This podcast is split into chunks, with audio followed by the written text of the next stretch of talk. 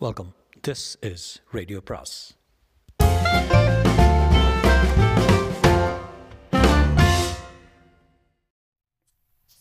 சுஜாதாவின் நிலா நிழல் பாகம் ஒன்பது. ரயில் பெரிசாக அலறிவிட்டு பிளாட்ஃபாரத்திலிருந்து மெல்ல புறப்பட்ட போது பிளாட்ஃபாரத்தில் தக்கத்தக்கா புத்தக்கா என்று சீதாவும் ருத்ரமூர்த்தியும் ஓடி வருவதை முகுந்தன் பார்த்தான். அவர் இந்த பெட்டியில் இருக்கிறது தெரியாமல் கலவரத்துடன் பெட்டி பெட்டியாக பார்த்து கொண்டு ஓடினார்கள். முகுந்தன் ருத்ரமூர்த்தி சார்! என்று கத்த அவனை முதன் முறையாக பார்த்து முகுந்தா இறங்க இறங்க இறங்க! உடனே இறங்க! சங்கிலி பிடிச்சி இடுறா சீதா! என்ன சார் விஷயம்? அதுக்கெல்லாம் சமயம் இல்லை இறங்குனா இறங்க! மந்தகதியில் சென்று கொண்டிருந்த வண்டியில் சீதா ஏறி முகுந்தன் பெட்டியை பற்றிக்கொண்டு அவனை இழுத்து இறக்கி விட்டதில் பிளாட்ஃபாரத்தில் இரண்டு பேரும் விழுந்ததை டாட்டா காட்ட வந்தவர்கள் ஆர்வத்துடன் பார்த்தார்கள். ஜெயந்தியும் ருத்ரமூர்த்தியும் அவர்களை நோக்கி ஓடி வந்து என்ன முக்கந்த? அடிக்கடி பட்டுதா? என்ன சார் அது ஓடுற ரயிலிருந்து பிடிச்சி எடுக்கிறீங்க? எங்கேயாவது எக்கச்சக்கமாக விழுந்திருந்த உயிருக்கு ஆபத்துலையா ருத்ரமூர்த்தி இவன் எல்லாட்டும் நாங்கள் எப்படி மேட்ச் ஆடுவோம்? முகுந்தா சென்ட்ரல் அந்த தோசி டீம் கிட்ட தோத்து போயிட்டாங்க நேற்றுக்கே இப்போ ரெண்டு பேரும் ஒரே பாயிண்ட்டு இன்னி மேட்ச் ஜெயிச்சு ரன் ரேட் ஜாஸ்தியாக இருந்தால் நாம தான் சாம்பியனு முகுந்தன் முழங்கை லேசாக சிராய்ந்திருந்ததை மதிக்காமல் சந்தோஷமாக இருந்தார். நல்ல வேலை வீட்டுக்கு போய்கிட்டா கேட்டா ஊருக்கு புறப்பட்டு போயாச்சு இத்தனை நேரம் தாதர் ஸ்டேஷனில் இருப்பான்னாங்க. எனக்கு சப்த நாடி ஒடுங்கி போச்சு. நீங்கள் தான் மேட்ச்சுக்கு வர வேண்டாம்னு சொல்லிட்டீங்களே?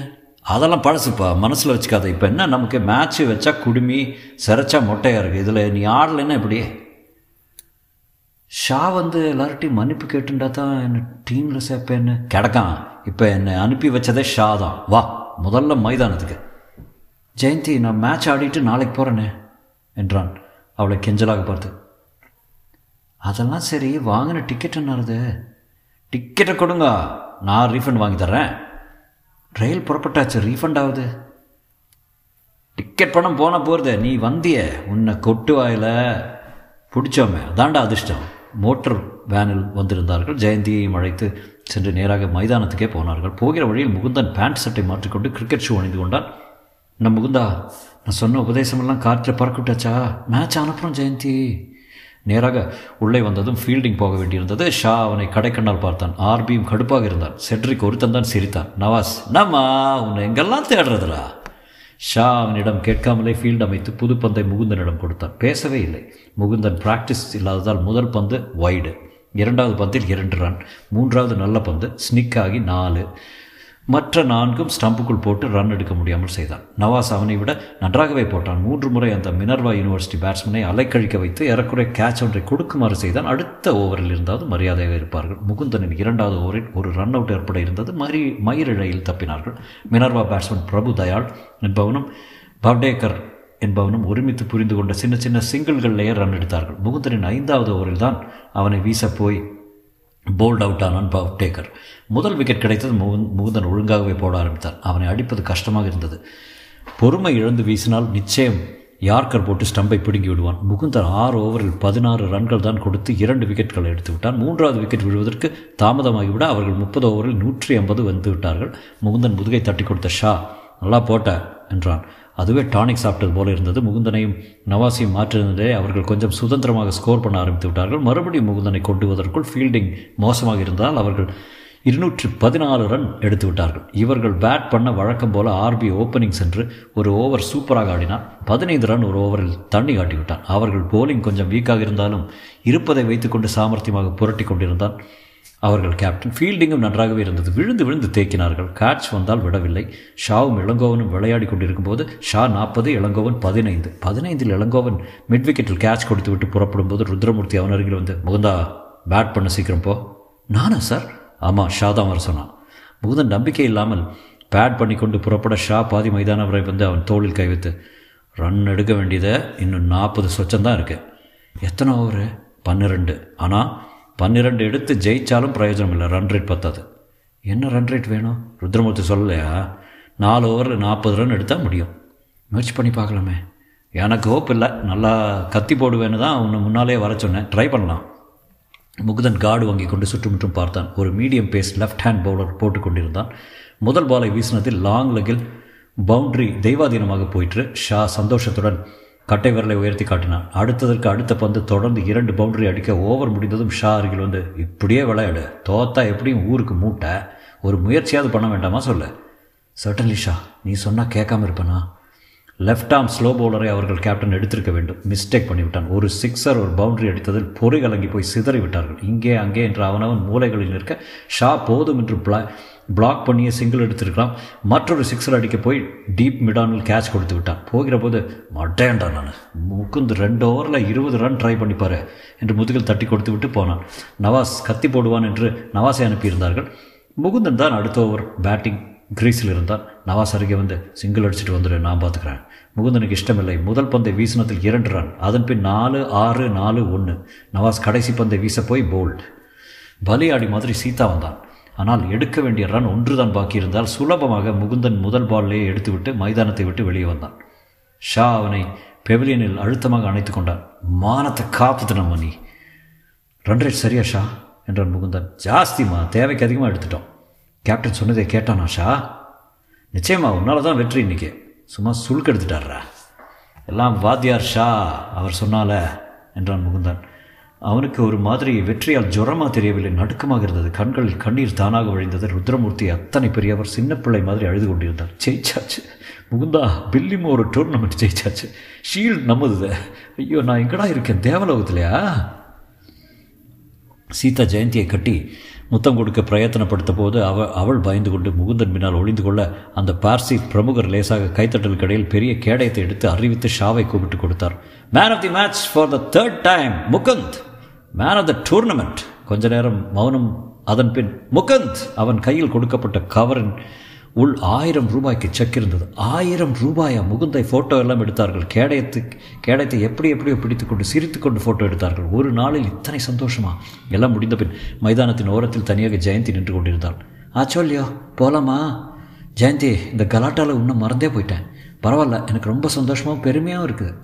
இருவரும் வீட்டை நோக்கி நடக்கும்போது மைதானம் இருட்டி போய் வான் விளிம்பில் பம்பாயின் சோடிய மொழி கோடிட்டது. என் பொறுப்பு உன்னை ரயில் ஏற்றுற வரைக்கும் முக்கு நாளைக்காவது புறப்பட்டுட்டு இல்லைன்னா ரொம்ப லேட் சேந்தி ஜெயந்தி நான் இங்கேயே இருந்துடுறேனே. ஸ்டீஃபன் காலேஜில் சேர்ந்துறதா சொன்னாலே கிரிக்கெட்டுக்காக. அதெல்லாம் முடியாது நீ திருச்சிக்கு போயே ஆகணும்.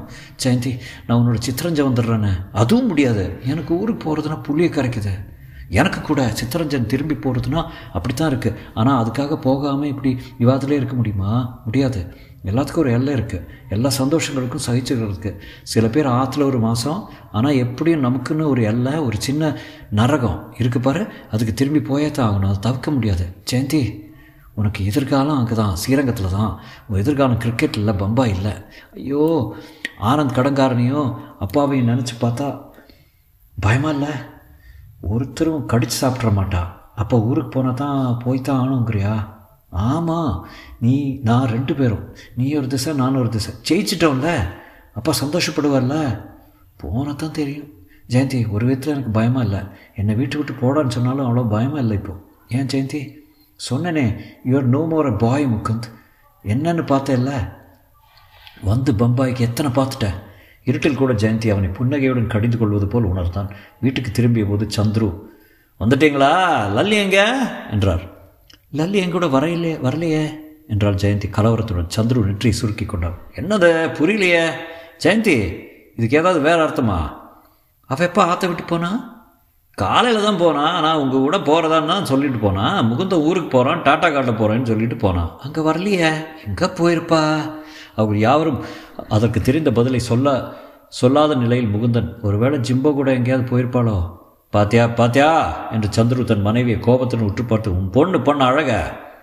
ஆமாம் இப்போ மட்டும் என் பொண்ணு. வேண்டாமல் வேண்டாம்னு அடிச்சுக்கிட்டேன். பாப் என்ன பாப் வேண்டி கிடக்கு படித்தா போகிறோம் விட்டுறதுக்கு பதிலாக அதுக்கு வேண்டாததையெல்லாம் கற்று தந்தேன். தந்தேள். இப்போ வீட்டை விட்டு ஓடி போயிட்டா. அந்த ஜம்போ நாசமாக போகிறவன் உருப்பிடுவானா? அவனை பாம்பு பிடுங்காதா? மணி இருங்கோ. அதுக்குள்ளே பதறாதீங்க வந்துடுவா அவள் வரமாட்டா. அவன் இந்த ட்ரம்முக்கு கட்டால் போகிறவனை ஓடி ஓடி போயிட்டா எல்லாம் இவர் கொடுத்த செல்லம். அவள் எங்கே ப்ராக்டிஸ் பண்ணுவான்னு எனக்கு தெரியும் மாமா. நான் போய் அழைச்சிட்டு வரட்டுமா? என்றான் முகுந்தன். இரு நானும் காருக்கு எடுத்துகிட்டு வரேன் என்றார் சந்துரு. நீங்கள் போகாதீங்க உங்களை பார்த்தா ஒளிஞ்சிட்டுருவா ஜெயந்தி நீ போய் பாருமா. இந்த பிள்ளையும் அழைச்சிட்டு போமா ஜெயந்தி முகுந்தனை பார்க்க வா போகலாம். ஜெயந்தி எனக்கு என்னென்னவோ நீ என்னென்னவோ நீ சொன்னால் கேட்பான்னு தோன்றுறது நான் உங்களை காரில் அழைச்சிட்டு போகிறேன் உள்ளே வரல. அப்போ நான் மட்டும் எதுக்கு இருக்கணுமா? நானும் வந்துடுறேனே என்றான் லலின் அம்மா. எல்லாரும் கார் ஜிம்கானாவை நோக்கி நின்று சென்றார்கள். அங்கிருந்து கொஞ்ச தூரத்தில் தான் இருந்து ஒத்திகை ஹால் மூதனுக்கு இடத்தின் பெயர் சொல்ல தெரியாவிட்டாலும் வழி ஞாபகம் இருந்தது. மூந்தனும் ஜெயந்தியும் மட்டும் காரை விட்டு வெளியே வந்து அந்த ஹாலுக்குள் நுழைந்தார்கள். லல்லியின் அம்மா அவ்வப்போது மூக்கு சிந்தி கொண்டிருந்தால் அழுது கண்கள் சிவந்து மூக்கு வைரத்தில் கண்ணீர் ஒளிர்ந்தது. சந்துரு பைப் பற்ற வைக்காமல் ஒரே திசையில் கோபமாக பார்த்து கொண்டிருந்தார். பாருங்கோ அவன் வந்தால் பனிஷ்மெண்ட் கினிஷ்மெண்ட் எதுவும் கூடாது கோவிச்சிக்க கூடாது. வரட்டும் வரட்டும். ஜெயந்தி முகுந்தனும் அந்த ஹாலுக்குள் நுழைந்தபோது அமைதியாக இருந்தது. ஓரத்தில் பியானோவின் அருகில் ஒருவன் வாசித்துக் கொண்டிருக்க அருகே ஒரு பெண் ஆ என்று அண்ணாந்து பார்த்து கொண்டு கேட்டுக்கொண்டிருந்தாள் முகுந்தன் கிட்டே போய் வெரஸ் ஜிம்போ? சிகரெட் தொகை தேவானந்த் போல பியானோவை பண்ணி கொண்டிருந்தவன் கடைக்கண்ணால் பார்த்து பெசாஃப் என்றான். பெண் ஹூஸ் ஜிம்போ என்றான் ட்ரம்மர் என்று மானசீகமாக ட்ரம் அடித்து காட்ட அந்த பெண் பைகுல்லா என்றான். ஜெயந்தி வா போகலாம் என்றான். பைகுல்லாங்கிறது ஒரு சபப் அட்ரஸ் தெரியாமல் தேடிட்டு இருக்க முடியாது. இப்போ அவளுக்கு என்ன பதில்? பொறு அத்தனை தான் பதில். அவர்கள் மீண்டும் காருக்கு சென்றபோது சந்துரும் மனைவியும் இறைந்து வாதாடி கொண்டிருந்தார்கள். அவர்கள் வந்ததும் ஓய்ந்தார்கள். என்ன? என்றார் சந்துரு. இங்கே இல்லை. அவள் ஓடி போயாச்சே. இருங்கோ சொல்கிறத கேளுங்கோ. ஜெயந்தி ஏதாவது தகவல் கிடச்சதா விசாரிச்சியா? இல்லைம்மா. முகுந்தா எங்கேடா அவ? வேற எங்கடா போயிருப்பா? முகுந்தா முகுந்தா என்று அனத்த ஆரம்பித்தாள். ஒரு வேளை ஜூஹூவில் ஒரு ரெஸ்டாரண்ட் இருக்குது அங்கே தான் அன்றைக்கி அழைச்சிட்டு வந்தா. அங்கே லாட்ஜிங் கூட இருக்குது இதுக்கெல்லாம் விட்டால் ஏது பணம்? அந்த பையன் பணக்காரன் போல இருக்குமாம்மா நானே பார்த்துருக்கேன். நிறைய நோட்டு மோட்டார் சைக்கிளு சொல்லாத மேலே. வா ஜூஹுவா அங்கேயும் போய் பார்த்துடலாம். பொண்ணா பெத்தா இந்த அல்லல் தானே. எல்லாம் நீங்கள் தந்த செல்லாம். சரி சரி ஒப்புக்கிறேன். கார் இந்த இரவில் ஜூஹு போகும்போது சில் என்ற கடற்கரை கடல் காற்றையும் தோரண விளக்குகளையும் ஒழுங்கான மோட்டார் வண்டிகளையும் அங்கங்கே கும்பல் கும்பலாக கடைத்திருக்களையும் யாரும் அனுபவிப்பதாக இல்லை. மூதனுக்கு வயிற்றில் சங்கடம் பண்ணியது. பகவானே அவளுக்கு எக்கச்சக்கமாக எதுவும் ஆயிருக்கக்கூடாது. ஜூஹுவில் அந்த ஹோட்டலை இருட்டில் கண்டுபிடிப்பதற்கு ரொம்ப சிரமமாக இருந்தது. கடைசியாக வாசலில் இருந்த தென்னை மரத்தையும் டாக்ஸி ஸ்டாண்டையும் வைத்து அடையாளம் கண்டுகொண்டு உள்ளே போய் மணற்பரப்பில் நாற்காலி போட்டு வீற்றிருந்த அத்தனை பேர் மத்தியிலும் தேடினார்கள். ஹோட்டல் மேனேஜரிடம் ஏதோ விசாரித்தார்கள். சிம்னி விளக்குகள் மெழுகுவர்த்தி ஏற்றி வைத்து அதன் படபடக்கும் வெளிச்சத்தில் சாக்ஸ் சாக்ஸஃபோன் வாசித்து கொண்டிருக்க ஓரிருவர் கட்டிக்கொண்டு டான்ஸ் பண்ணி கொண்டிருந்தார்கள். கிட்டே போய் பார்க்க பயமாக இருந்தாலும் பின்னால் ஷேப்பை வைத்து அது லல்லி ஜிம்போ இல்லை என்று சுமாராக சொல்ல முடிந்தது. தேடலை புறக்கணித்து விட்டு அவர்கள் திரும்ப ராத்திரி பதினோரு மணி ஆகிவிட்டது. இப்போது லல்லி நம்ம விடாமல் அழ ஆரம்பித்தார் ஜெயந்தி தான் ஆறுதலாக தைரியமாக அவ்வப்போது பேசிக் கொண்டிருந்தார் முகுந்தனுக்கு இந்த பெரியவர்கள் உலக சிக்கல் புரியவே இல்லை. எப்படியாவது ஏதாவது ஆகும் என்று நம்பினான். அவர்கள் திரும்ப ஃப்ளாட் வந்தபோது நள்ளிரவாகி கதவை திறக்கும்போது கீழே ஒரு உருவம் தெரிய முகுந்தன் கிட்டே பார்த்ததில் லல்லி படுத்துட்டுருக்கா ஐயோ லல்லி லல்லி என்றார் அப்பா. லல்லி காரிடாரில் படுத்து தூங்கி கொண்டிருந்தான். நல்லியில் லன்றியில் எழுப்புனதில் எழுந்து உடனே அழ ஆரம்பித்தாள். மம்மி எங்கே போயிட்டு சொல்லாமல் கொள்ளாமல் நான் எப்போலேருந்து காத்துட்டு இருக்கிறது சாவியாவது குடிச்சுக்க வச்சிருக்கூடாதா எங்கள் அம்மா போயிட்ட கண்ணு. உன்னை தேடிட்டு ஊரெல்லாம் அலையிறோம். ஃப்ரெண்டு வீட்டுக்கு படிக்க போயிருந்தேன்ப்பா. படிக்கவா? ஆமாம் ஜிம்போவை பார்க்கல ஜிம்போவை பற்றி பேசாதீங்க. ஹீஸ் அ ஸ்டிங்கா அட என்று சந்துரு தன் பெண்ணை அணைத்து கொண்டார். ஏண்டா கண்ணு வெளியில் படுத்துட்டு இருந்தியாமே? தரையில் படுத்துட்டு இருந்தியாமா? உறுத்தித்தாமா என்று லல்லியை தடவி கொடுக்க முகந்த் கங்க்ராட்ஸ் என்றாள் லல்லி. டூர்னமெண்ட் ஜெயிச்சிட்டிங்களாமே? ராதிகா சொன்னா. பார்த்தீங்களா பார்த்தீங்களா அவசரப்பட்டு லல்லி அந்த தப்பெல்லாம் பண்ண மாட்டான். பண்ண மாட்டான்னா? இப்போ சொல்ல அப்போ என்ன சொன்ன? ஓடி போயிட்டா வரமாட்டான்னு தானே? லல்லி கோபத்தினும் என்கிட்ட நம்பிக்கை இல்லைன்னா யாரும் வா வேண்டாம். வா முகுந்த். உள்ளே செல்ல அவளுடன் முகுந்தனும் சென்றான். லல்லி எனக்கும் கவலையாக இருந்தது லல்லி. அப்பாவும் அம்மாவும் போகிறது நீ வேறையா? I can take care of myself Mukund ஒரு பாய் ஒரு கேர்ள் ரெண்டு பேருக்குள்ளேயும் செக்ஸ் ஒண்டி தானா ஷோர் அப்பப்போ தொட்டுப்போம் கிஸ் பண்ணிப்போம். நாம் தொட்டுக்கலையா கிஸ் பண்ணலையா? அதை யாராவது தப்பாக எடுத்துக்க முடியுமா? நீ ஜிம்பாவோட ஓடி போயிட்டேன்னு நாங்கள்லாம் இல்லை முக்குந்த் நான் ஜிம்பாவோட நெருக்கமாக தான் பழகினேன். ஒரு காலத்தில் அவனை போல் யாரும் இல்லைன்னு நினச்சேன். ஐ வாஸ் கிரேசி முக்குந்த் அவனுக்காக எது வேணால் தயாராக இருந்தேன். அந்த அந்த ரேட் அந்த எலி இப்போ என்ன சொல்கிறான் தெரியுமா? வேறு பொண்ணை பார்த்துட்டேன்னா இல்லை முகுந்த் அம்மா ஜுவல்ஸ் எல்லாம் கொண்டு வா மகாபலேஸ்வர் போயிடலாம்ங்கிறான். எத்தனை செல்ஃபிஷ் பாரு ஐயோ நான் என்ன டம் ஃப்ராட்னு நினச்சானா? டம் ப்ராட்னு நினச்சானா? உன் மதிப்பே தெரியாதவன் லல்லி. திடீரென்று லல்லி அழ ஆரம்பித்தான் என்னை எல்லாரும் தப்பாக நினச்சிட்டு இருக்கா? அப்பா அம்மா அவ்வளோ சுலபத்தில் வீட்டை விட்டு ஓடி போயிடுவேன்னு நினைக்கிறான். ஜிம்போ என்ன முட்டாள்னு நினைக்கிறான். நீ என்ன நினைக்கிற? நான் உன்னை பற்றி உயர்வாக தான் நினைக்கிறேன் லல்லி. இப்போ சொல்லு நான் உன்னை கல்யாணம் செய்துக்கிறேன். இப்போ? ஆமாம் இப்போ. லல்லி அழுது கொண்டிருந்தவள் இடையே சட்டென்று மின்னல் போல சிரித்தாள். முக்குந்த் நீ ஒருத்தன் தான் என்னை உண்மையாக புரிஞ்சுட்டு இருக்க. உன்னை அப்படி அலக்கழிச்சேனே சாரி பரவாயில்ல லல்லி. லல்லி அவன் அருகில் வந்து அவன் தலையை கலைத்து champion man of the tournament let celebrate என்றாள். எப்படி? அப்புறம்? என்றார் சதிப்பார்வையுடன். ராத்திரி எல்லாருமே சந்தோஷமாக இருந்தார்கள். ஒரு மணி வரை சிரித்து பேசிக் கொண்டிருந்தார்கள். வீடியோ பார்த்தார்கள். சந்துரு போனால் போகிறது என்று முகுந்தனுக்கும் லல்லிக்கும் ஷெரி கொடுத்தார். அதுவே கிறக்கமாக இருந்தது. முகுந்தன் கார்பெட்டில் எல்லாருக்கும் குட்டிக்கரணம் போட்டு காட்டினான். முகுந்தனை அடிக்கடி லல்லி சீண்டி கொண்டும் பட்டு கொண்டும் இருக்கிற போது அவனுக்கு உடலில் மின்சாரம் பாய்ந்த சமயம் வயிற்றில் சோகம் ஒரு ஒரு கத்திக்கு கத்தி குத்தாக ஓரத்தில் வலித்தது. நாளைக்கு ஊருக்கு புறப்பட வேண்டும். அதை நினைத்த போதுதான் ஐயோ என்றிருந்தது. லலி நான் இங்கே இருக்கேனே என்று முன்னூறு முறை சொல்ல ஒவ்வொரு தடவையும் ஜெயந்தி ஊருக்கு போய்த்தான் ஆகணும் முகுந்தா என்றாள். படுத்துக்கொள்ள போகுமன் லலி காத்தால ட்ரெயின் அவனுக்கு. நீ இப்போவே டாட்டா சொல்லிடு காத்தால எழுந்திருக்க மாட்டேன் லலி நான்கு விரல்களால் அவனுக்கு டாட்டா காட்டினாள். தாதர் ரயில் ஸ்டேஷனில் அத்தனை கூட்டம் இருந்தும் ஜெயந்தி இருந்தும் முகுந்தனுக்கு யாருமே இல்லை போல இருந்தது. லல்லி வரமாட்டாளா ஜெயந்தி? அவள் தான் நேத்திக்கு டாட்டா சொல்லிட்டாளே. இப்போ என்ன பண்ணிட்டு இருப்பா தூங்கிட்டு இருப்பா வேற என்ன? ஜெயந்தி எனக்கு அப்பாவை நினச்சா பயமாக இருக்குது எனக்கு என்னவோ உனக்கு அவ்வளோ பயம் இல்லைன்னு தோணுது. உனக்கு குளிர் விட்டு போச்சு. முகுந்த நீ மாறி போயிட்ட பம்பாயில் கொஞ்சம் ஜாஸ்தியாகவே பார்த்துட்ட. வண்டி புறப்பட இருந்த சமயம் பதறப்பட்ட கூட்டத்தில் இடித்து தள்ளி கொண்டு வந்தாள் லல்லி. லல்லி! லல்லி இங்கே இருக்கேன்! என்றான். லலி அவசரமாக குளித்திருந்தாள். முகத்தில் வியர்வை அரும்புகள் தெரிய அவசர சட்டையும் வாராத தலையும் முகுந்து போறையா? என்றாள். லலி இப்போ சொல்லு லலி இங்கே இருந்துடுறேன். அதெல்லாம் வெட்டி பேச்சு என்றாள் ஜெயந்தி. லலி நீ லீவுக்கு திருச்சிராப்பள்ளி போ. அவனுக்கு லீவு இங்கே வருவான் இல்லையா முகுந்த்? முகுந்த் என்கிட்ட சொல்லாமல் தான் போகிறாயா தூங்கிட்டு இருந்த கண்ணு. Mukund thanks for everything Mukund இந்த வச்சுக்கோ. அவள் கொடுத்த பட்டலம் மஞ்சள் கலர் காகிதத்தில் ஜிகினா போட்டு கட்டப்பட்டிருந்தது. இதை ஊருக்கு போய் பிரித்து பாரு முகுந்த். இதில் என்ன? என்றாள் சொல்ல மாட்டேன். முகுந்தருக்கு ஆதங்கமாக இருந்தது. சே என்ன பைத்தியக்காரன். நான் லல்லிக்கு ஏதாவது பரிசு பொருள் அடித்திருக்க வேண்டும். உனக்கு என்ன வேணும் லல்லி? சொல்லு. எனக்கு ஒன்றும் வேண்டாம். எல்லாம் போர். ஜெயந்தி நான் லல்லிக்கு ஏதாவது வாங்கி கொடுக்கணுமே. நான் உன் பேரில் வாங்கி கொடுத்துட்றேன். ரயில் ஏறிக்கோ. கிளம்பிட போகிறது லல்லி முகுந்தனையை கண் கொட்டாமல் பார்த்து கொண்டிருந்தாள். லலி லலி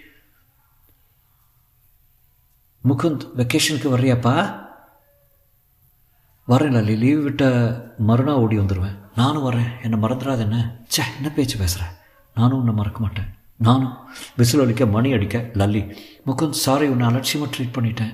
சேச்சா என்றான் முகுந்த். அவன் அறியாமல் கண்களில் கண்ணீர் பிரவகிக்க லலி லலி எனக்காக வெயிட் பண்ணு லலி நான் நல்லா படித்து பரீட்சை எழுதி பெரிய வேலைகள் பண்ணி பிளேன் டிக்கெட் எடுத்துகிட்டு உன்னை வந்து கல்யாணம் பண்ணிக்கிறேன் Lali wait for me Lali இப்போது வண்டி கிளம்ப.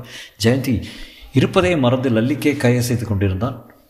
ஜெயந்தி அவனை சற்றே புன்னகையுடன் பார்த்து கொண்டிருக்க பிளாட்ஃபாரத்தில் லல்லி பின்னே பின்னே போவது தெரிந்தது. வயிற்றில் ஒரு சுய பரிதாப சோக வெள்ளத்தை உணர்ந்தான் முகுந்தான். வண்டி வேகம் பிடித்து லல்லி அவள் வாழ்க்கையிலிருந்து விலக அவன் வாழ்க்கையிலிருந்து விலக பாத்ரூமுக்கு போய் சம் சம்பிரமமாக அழுதான். கையில் லல்லி கொடுத்த பொட்டலத்தை நனைத்தது.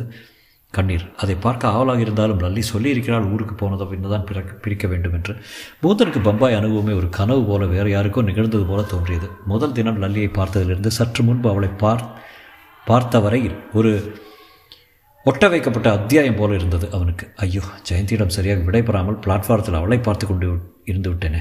ஜெயந்திக்கு கடிதம் எழுத வேண்டும். மன்னிப்பு கேட்டுக்கொண்டு முதன் முதலாக லல்லிக்கு கடிதம் எழுத வேண்டும். இப்போதே எழுதி விடுகிறேன். இப்போதே இப்போதே. மனதில் dear Lalli my dear Lalli Lalli my dear sweetheart பரிசு பொருளை பிரித்து பார்க்காமல் அதையே வெறுத்து பார்த்து கொண்டிருக்க ரயில் அவனை அப்பாவையும் ஆனந்தையும் அம்மாவையும் சாத்தாவையும் ஸ்ரீரங்கத்து புழுதியையும் கல்லூரி போர் வகு வகுப்புகளையும் பட்டை ஊறி வெயிலையும் நோக்கி அழைத்துச் சென்றது. ஜங்ஷன் பஸ் நிலையத்தில் ஒன்றாம் நம்பர் பஸ் பிடித்து ஸ்ரீரங்கத்தில் இறங்கி ராஜகோபுரத்தை கடந்து கோபுரத்தை கடந்து மாட்டு வண்டியில் வரும்போது தேர் முட்டியிருந்த ஆனந்த் அவனை பார்த்து விட்டான். அப்பா அப்பா முகுந்தம் வர்றான். என்று கத்திக்கொண்டே மாட்டு வண்டியை பிடித்துக்கொண்டு கூட நடந்து வந்தான். நடா பம்பாய் போயிருந்ததை சொல்லவே இல்லையே? பம்பாயா யாரு? ஆ தெரியாத மாதிரி நீ எங்களெல்லாம் அவ்வளோ சுலபத்தில் ஏமாற்ற முடியுமாடா? பிரின்சிபாலே தகவல் சொல்லி கங்க்ராச்சுலேஷன்ஸ் லெட்டர் அனுப்பிச்சிட்டாரே. முகுந்தனுக்கு திக்கன்றது ஐயோ அப்பா என்ன சொல்ல போகிறாரோ ஐயோ அப்பாவுக்கு தெரியுமா ஆனந்த்? என்ன? நான் பம்பாய் போனது. அதான் லெட்டரே வந்தாச்சா. ஹிந்துவில் நியூஸ் போட்டு உன் பேர்லாம் வந்தாச்சு. அப்பா பார்த்தாச்சா? ஐயோ வா இருக்கு உனக்கு. ஏய் அண்ணங்காரா நீ மாறவே இல்லைடா. ஆனந்த் அவன் கையை பிடித்தான் அழுத்தினான். முகுந்தா அப்பாவுக்கு விஷயம் எதுவுமே தெரியாது நீ பயப்பட வேண்டாம். என்னது? பிரின்சிபல் லெட்டரை காட்டவே இல்லை அவர்கிட்ட. ஹிண்டு பேப்பரையும் அழி அமுக்கிட்டேன். அப்பா நீ சித்திரஞ்சன் போயிட்டு வந்ததாக தான் நினச்சிட்டு இருக்காரு. என்னது நீ யாரு? என் அண்ணன் ஆனந்தா? ஆமாடா. நம்பவே முடியலப்பா. அப்புறம் சொல்கிறேன் நீ அப்பா கிட்ட இதை பற்றி மூச்சு விட வேண்டாம். அம்மா அவனை பார்த்ததும் சந்தோஷப்பட்டால் அப்பா வழக்கம் போல் ஏன் எத்தனை நாள்? ஜெயந்தியை நான் பம்பாயில் பார்த்தப்போ அப்போவே கிளம்பிட்டதை சொன்னால அப்பா நீங்கள் எப்போ வந்தேள் நானும் பம்பாய் போயிருந்தேன். நேத்திக்கு தான் வந்தேன். அம்மா இழைச்சி திரும்ப போயிட்டான் என்றாள். தாத்தா முழுசாக எழுந்திருந்து யாராவது? ராகவன் பேரனா நீயே? இல்லை தாத்தா முக்கு. எந்த முக்கு? எனக்கு முக்குன்னு யாரையுமே தெரியாத. தாத்தாவுக்கு மறதி ஜாஸ்தியாக எடுத்து. உடம்பு சரியாக போச்சு ஆனால் காது காதுன்னா வேது வேதுங்கிறா. முக்குந்த பரீட்சைக்கு படிக்கிறத பாரு. ஊர் சுற்றுனது போதும். சித்தரஞ்சனுக்கு போய் திரும்பி வர இத்தனை நாளா? உன் அண்ணன் பேங்க் பரீட்சை பாஸ் பண்ணி ட்ரைனிங் வந்திருக்கு சொன்னானா? டேய் சொல்லலையே. என்று ஆனந்தை பார்த்து பார்த்தான். அவன் வர வெள்ளிக்கிழமை டியூட்டியில் ஜாயின் ஆகணும் என்றான். அட சொல்லவே இல்லையே நீயே. அப்புறம் சொல்கிறேன் என்ன? தான் அவன் தன் ஃப்யூச்சருக்கு வழி பண்ணிட்டாச்சே. நீ தான் பாக்கி இனிமே. என்ன படிக்க போறியா? ஊர் சுத்த போறியா? இல்லைப்பா. அப்பாவை நிமிர்ந்து பார்த்ததில் அவர் அத்தனை ஒன்றும் பயமாக இல்லை. அப்பா அம்மா அவனை பார்த்து கொண்டிருந்தது முதன் முதலாக வெறுப்பாக இருந்தது. ஏன் என்னை கொட்ட கொட்ட பார்க்குற? எப்படி அழைச்சிருக்க? மூஞ்செல்லாம் முகச்சவரம் பண்ணிக்காம முள்ளு முள்ளா? அம்மா என்று அதட்டினான். பப்பாய்க்கு போய் புதுசாக கத்துட்டு வந்திருக்கியா? பெத்த தாய் அதட்டுறதுக்கு? சொல்லாதம்மா என்று எச்சரித்தான். நல்ல வேளை அப்பா அருகில் இல்லை. பாத்ரூம் போயிருந்தவர் திரும்பி வந்து முகத்தை துண்டால் துடைத்து கொண்டு சித்திரஞ்சலம்லாம் சுற்றி பார்த்தியா லோக்கோ ஃபேக்ட்ரி எல்லாம் பார்த்தியா ம் பார்த்தேன். என்ன என்ன பார்த்த? வந்து அவனை ஏண்டா ஏன்னா வந்த உடனே போட்டு? சரி குளிச்சுட்டு வா. குந்தன் அப்பாவை நேராக பார்த்து அப்பா நான் உங்ககிட்ட பொய் சொல்ல விரும்பல. நான் சித்தரஞ்சன் போகலை. என்னதே? ஆமாப்பா நான் சித்தரஞ்சன் போகலை. ஜெயந்தி கூட பம்பாய்க்கு கிரிக்கெட் டூர்னமெண்ட் ஆட போனேன். நீங்கள் அங்கே வந்தபோது நான் சந்துரு ஆற்றுல இருந்தேன். அப்போ ஒரு நிமிஷம் மௌனமாக அவனை உற்று பார்க்க அம்மா பதற்றத்தில் உதடு துடிக்க அது ஒன்றும் தெரியாத புள்ள அடிக்காதீங்கோ என்றான் அப்பா அவனை நோக்கி வந்தார். எல்லாரும் மௌனமாக இருக்க மெல்ல மெல்ல கிட்டத்தில் வந்தார். நீ பம்பாய் போனது எனக்கு தெரியாதுன்னு நினைக்கிறியா? தெரியுமாப்பா. ஜெயந்தி ஆஃபீஸுக்கு ஃபோன் பண்ணி சொல்லிட்டா நீயா உண்மையை ஒத்துப்புற ஒப்புத்துக்கிறியான்னு பார்க்கலான்னு இது வரைக்கும் சும்மா இருந்தேன். அப்பா அப்பா நீங்கள் என்ன அடிக்க போகிறது இல்லையா எதுக்கு அடிக்கணும்? பொய் சொன்னதுக்கு. நீ பொய் சொல்கிறத நிறுத்தியாச்சே. அதுக்கு பதிலாக உன் அண்ணன் பொய் சொல்ல ஆரம்பிச்சிட்டான். ஏண்டா இவன் பம்பாய்க்கு போனது உனக்கு முன்னவே தெரியும் இல்லையா? தெரியும்ப்பா ஆனால் அதை உங்ககிட்ட சொல்ல மனசு வரல. ஏன்டா? நம்ம ஃபேமிலியில் இப்படி யாருப்பா கிரிக்கெட் ஆடி இருக்கா? எனக்கு இவன் மேலே இப்போ பொறாமையோ கோபமோ இல்லை. இவனை விட்டுட்டு வேறு ஊர் போக போகிறேன் என் கரியரு என் வேலை என் சம்பளம்னு பிரிஞ்சு போயிட போகிறேன் இவன் மேலே குற்றம் சொல்லி அழுத்து போச்சு. ஒரு மாதிரி பாசம் கூட வந்துருச்சு. எல்லாருமே மாறி போயிட்டா என்றாள் அம்மா. முகுந்தன் குளித்து சாப்பிட்டு விட்டு மொட்டை மாடிக்கு போய் லல்லியின் பொட்டலத்தை பிரித்து பார்த்தான். சின்னதாக ரோஸ் கலரில் ஒரு கர்ச்சீஃபில் ஓரத்தில் எல் என்ற எம்ப்ராய்டரி போட்டிருந்தது. வாசனையாக இருந்தது லல்லியின் ஃபோட்டோவையும் ஃபோட்டோவும் தங்க கலரில் ஒரு சேஃப்டி பின்னும் அவள் ரிப்பன் ஒன்றும் இருந்தது நல்லியை அடைவானோ இல்லையோ அவர்கள் இருவரும் சந்திப்பார்களோ இல்லையோ அது பற்றி நமக்கு இப்போது தெரியவில்லை. ஆனால் முகுந்தன் மாறிவிட்டான். கீழே இறங்கி வந்து சாப்பிட்டு விட்டு மேல சித்திரை வீதியில் அவன் கிளாஸ்மேட் கிருஷ்ணசாமியை பார்க்க சென்றான். அவர்கள் எல்லோரும் அடையாளஞ்சானுக்கு மேட்ச் ஆட கிளம்பி கொண்டிருக்க முகுந்த வந்துட்டியா? டே முகுந்த கிரிக்கெட் ஹீரோ வந்தாச்சுடா. வாடா மேட்ச் இருக்கு. தக்க சமயத்தில் வந்த. கிச்சா நான் மேட்ச் ஆட வரலடா. பின்ன? விட்டு போன நோட்ஸ் எல்லாம் வேணும் அதை வாங்கி காப்பி பண்ணிக்க வந்தேன் என்றான். தொடரும். ஐ மீன் முற்றும். தொடரும் இல்லை முற்றும். ஸோ இந்த ஸ்டோரி என்ன சொல்கிறது எனக்கு? என்னோட analysis of the story I think உண்மை சொல்ல போனால் சுஜாதாவுக்கு கிரிக்கெட்டோட டீட்டெயில்ஸ் சொல்கிறதுக்கு ஒரு ஒரு வாய்ப்பு கிடைச்ச மாதிரி இந்த கதை நினைக்கிறேன். ஐ திங்க் அந்த அந்த நம்ம நம்ம யங்கர் டைம்ஸில் கிரிக்கெட் டீம்ஸ்ல விளையாண்டு டூர்னமெண்ட் எல்லாம் போய் ஜெயிச்சு அர்த்தோத்து தோத்து ஜெயிச்சு ஓட்டவா அந்த எக்ஸ்பீரியன்ஸு அந்த அதை நல்லா எழுதியிருந்தார். I think I was able to relive all that நம்ம இளங்காலத்தில் செஞ்சதெல்லாம். அந்த பார்ட் ஆஃப் இட் நல்லா இருந்தது. அது characterisations was a little bit not up to the mark in my in my humble opinion ஏன்னா ரொம்ப ரொம்ப நைவாக காமிச்சார் முகுந்தனை. ரொம்ப பயந்து பயந்து பயந்து but when it comes to playing cricket he was like a superhero மாதிரி ரொம்ப நைவிட்டி காமிச்சனால கொஞ்சம் டிஃபிகல்ட்டியாக இருந்தது கேட்குறதுக்கு and also the characterisation of Lalli and and that whole love relationship and how she turns around அதெல்லாம் it's hard to buy it I think என்னோட opinion obviously இதை விட நல்லாலாம் எழுதியிருக்காரு அது. பட் இந்த story it was a easy read இல்லையா? Um, ஒரு மிடில் கிளாஸ் ஃபேண்டசி மாதிரி இருந்தது. Going somewhere to Bombay winning championship coming back is life changes a little bit அந்த மாதிரி. I think it was a சுவாரஸ்யமான கதைன்னு சொல்லலாம் டெஃபினெட்லி ஆனால் ஒரு ஹை கிளாஸ் ஸ்டோரின்லாம் சொல்ல முடியாது. டெஃபினெட்லி அந்த அளவுக்கெல்லாம் கிரேட் ஸ்டோரி கிடையாது. But it was very entertaining அது சொல்லலாம்.